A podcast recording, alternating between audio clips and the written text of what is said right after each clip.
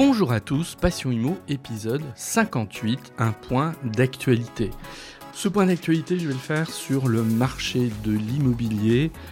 On en parle beaucoup, on s'inquiète, souvent à juste titre, n'ayons pas peur des mots, mais j'aime bien la réalité des chiffres, je le fais régulièrement. Or, nous avons eu au début de l'été la parution de la note de conjoncture immobilière de la Chambre nationale des notaires, qui a l'avantage de répertorier, analyser les chiffres tels qu'ils sont remontés au niveau national. On n'est pas sur de la spéculation, on n'est pas sur de la tendance au doigt mouillé, on est sur la réalité des chiffres.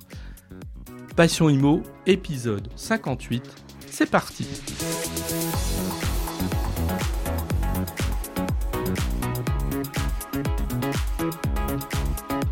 Alors avant de démarrer des commentaires, je rappelle la méthodologie de cette note de conjoncture des notaires. Elle est donc datée de juillet 2023. Elle a été donc publiée il y a seulement quelques semaines et elle arrête le traitement des données au mois de mai 2023. Ce qui veut dire que les chiffres dont je vais parler maintenant, sauf exception, s'arrête en mai 2023. Tout ce qui se passe après, c'est-à-dire juin, juillet, août, sera publié dans la note de conjoncture de cet automne. Bon, ça relativise aussi les choses parce que effectivement, le marché de l'immobilier fluctue parfois mois après mois, et donc l'analyse ici, elle doit tenir compte de cet élément de méthodologie. Alors, ceci étant précisé, qu'est-ce que la note nous apprend ? Bon, la note, elle nous apprend, et d'ailleurs, c'est un des sous-titres de cette note, un marché en repli.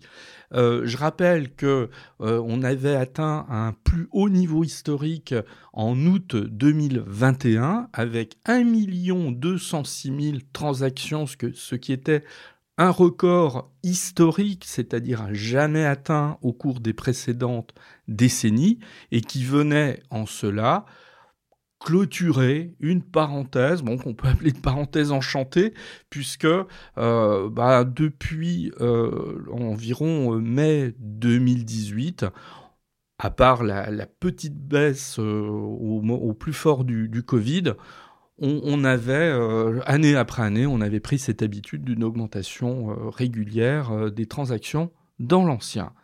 Coup d'arrêt donc en août 2021.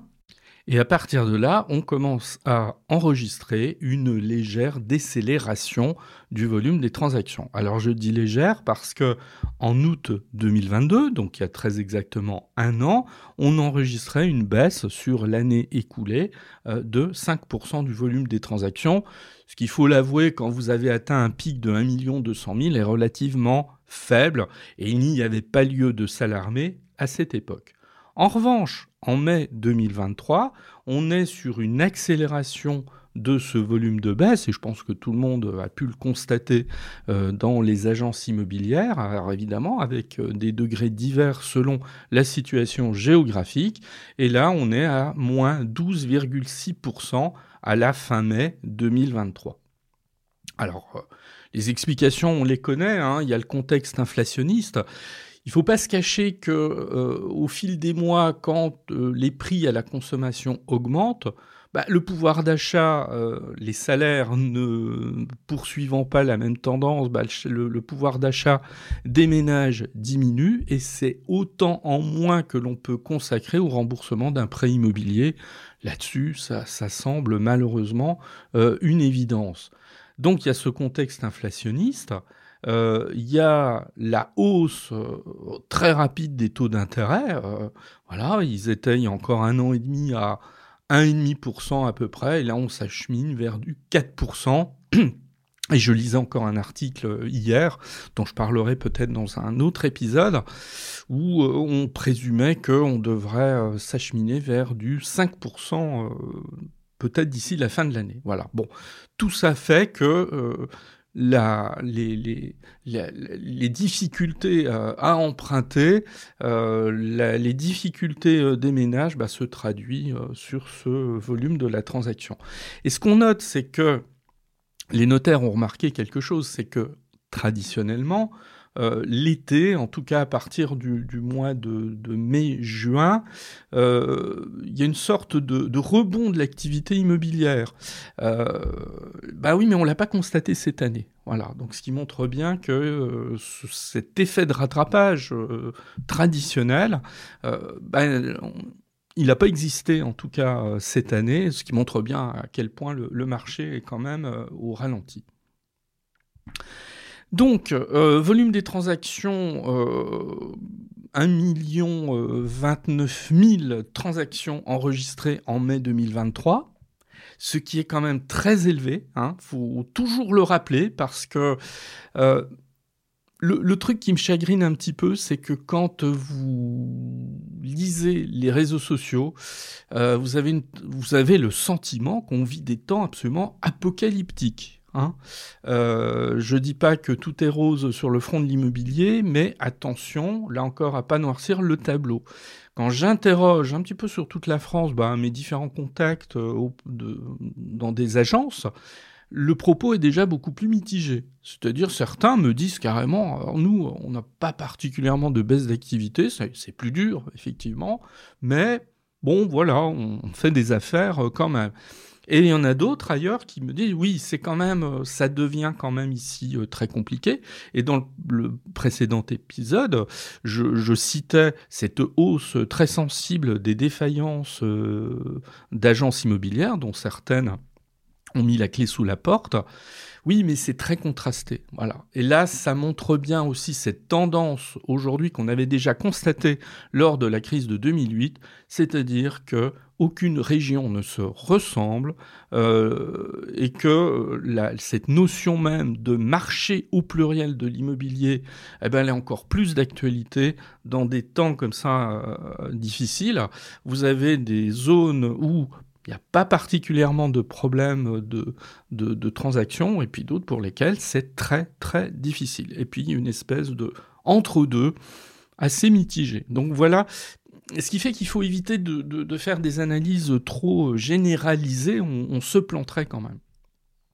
Alors là, en fait, on retrouve le niveau de transaction de 2018 à peu près. Et donc, on peut penser qu'à la fin de l'année, on devrait être sur environ 900 000 transactions. Alors la question à se poser, est-ce que 900 000 transactions sur une année dans l'ancien, c'est beaucoup ou c'est pas beaucoup ? On retrouve ici, en fait, le volume moyen traditionnel constaté en France depuis longtemps. Donc, allez imaginer que cette parenthèse que l'on a vécue là pendant quelques années, c'était un nouveau palier en matière de transactions et qu'on allait s'installer durablement sur cette tendance. C'est évidemment, on ne peut plus faux. Le confort, évidemment, auquel on a assisté donnerait à penser que c'était une sorte de printemps perpétuel en matière de transactions que l'on allait voir s'installer. Non, pas du tout. Donc il y a un retour en fait à la normale. C'est comme ça qu'il faut analyser la situation.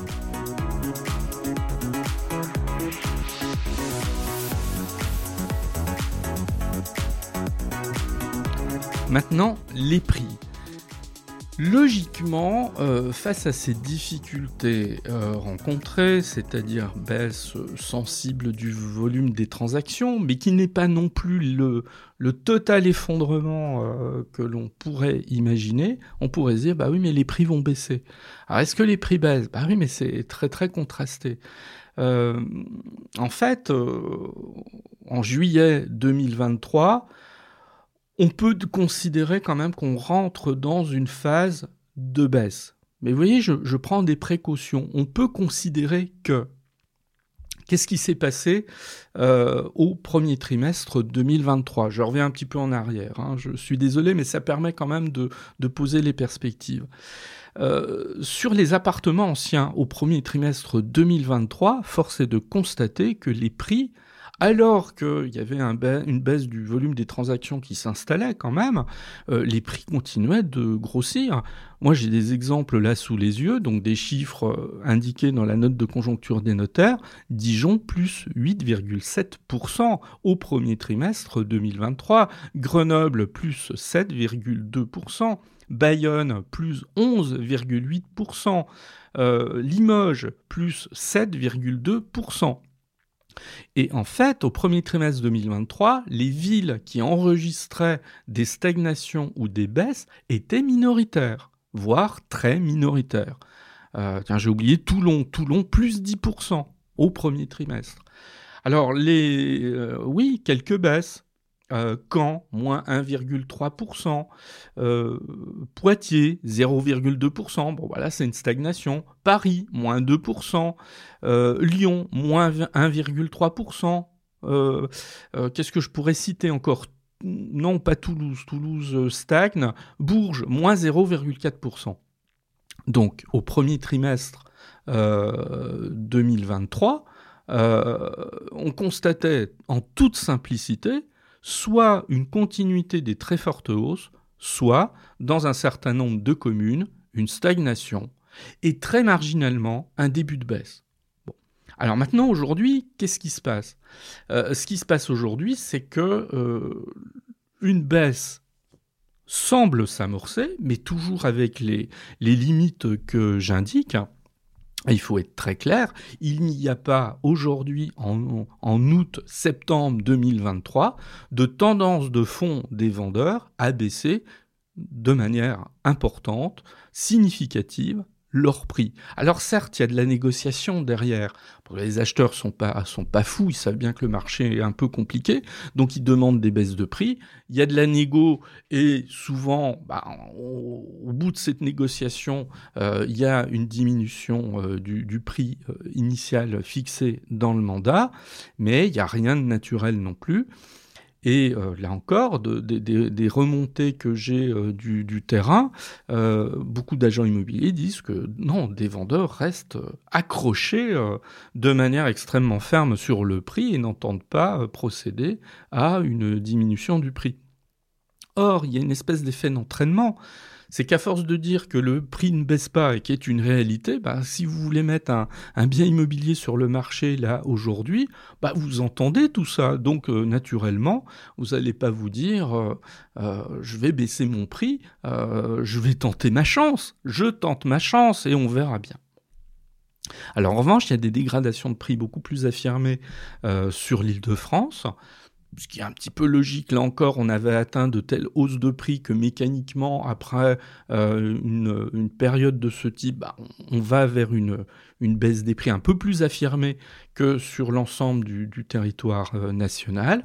Et la baisse des prix, en revanche, elle est beaucoup plus affirmée du côté des maisons. Voilà. Alors les maisons, effectivement, plus difficile à vendre parce qu'il y a beaucoup moins d'acheteurs qu'il y a encore un an. Et là, il y a des baisses de prix beaucoup plus sensibles sur ce type de biens. Donc, on a un marché qui doit trouver une nouvelle dynamique, donc très clairement dans les mois qui viennent. Cette nouvelle dynamique, est-ce qu'elle va se trouver ? On ne sait pas, à voir, effectivement. La baisse du volume de transactions va se poursuivre, c'est une évidence. Dans quelle ampleur ? On ne sait pas aujourd'hui. C'est vrai qu'il y a un signe qui est un petit peu alarmant. Là, je vous invite à écouter ou réécouter le tout dernier épisode du podcast où j'allais un petit peu plus dans le détail sur la baisse des taux, la baisse pardon des prêts, la baisse du volume des prêts. Bon, évidemment, si cette tendance se poursuit, on va aller vers une baisse du volume des transactions. Alors, par contre, il y a un phénomène, et je vais terminer là-dessus, qui est extrêmement intéressant, c'est le retour des étrangers non résidents sur le marché immobilier français. Alors, il y a toujours eu en France des acquéreurs étrangers, européens principalement, qui venaient en fait profiter de notre beau pays après souvent avoir passé des vacances. Hein. Je rappelle que la France reste une des premières destinations touristiques au monde et que par conséquent, c'est un des éléments moteurs aussi de dynamisme de la transaction immobilière. Alors, il y a un retour des acquéreurs étrangers non résidents, hein, c'est-à-dire des gens qui viennent acheter une résidence secondaire, avec dans certains départements de fortes hausses. Alors là, je vous parle de 2022, parce qu'effectivement, c'est des statistiques, il faut un certain temps pour les étudier. Je prends la Creuse, plus 8% d'acquéreurs étrangers. Les Alpes-Maritimes, plus 7%. La Nièvre, dans laquelle j'ai pas mal de contacts et un département que j'aime particulièrement, mais qui connaît toujours des temps difficiles en matière de transactions immobilières. La Nièvre, plus 6%.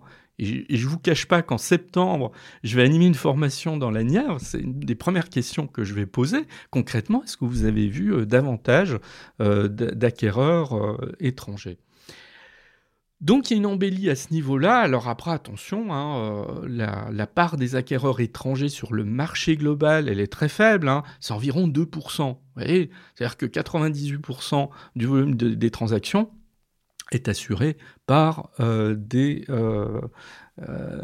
personnes de nationalité française. Alors, qui sont ces acquéreurs étrangers ? Bon, c'est classique, hein. Les Belges, les Britanniques, les Allemands, les Néerlandais et, pour une moindre part, les Suisses. Les Belges viennent en première position aujourd'hui, alors que pendant longtemps, les Britanniques étaient les principaux acheteurs. Mais en fait, depuis les années 2014, la courbe la présence des Britanniques a reflué par rapport à ce qu'elle était par le passé. Bien. Eh ben voilà, on a fait le tour, vous voyez, assez rapidement des tendances exprimées par cette note de conjoncture des notaires. Je vous dis à très bientôt.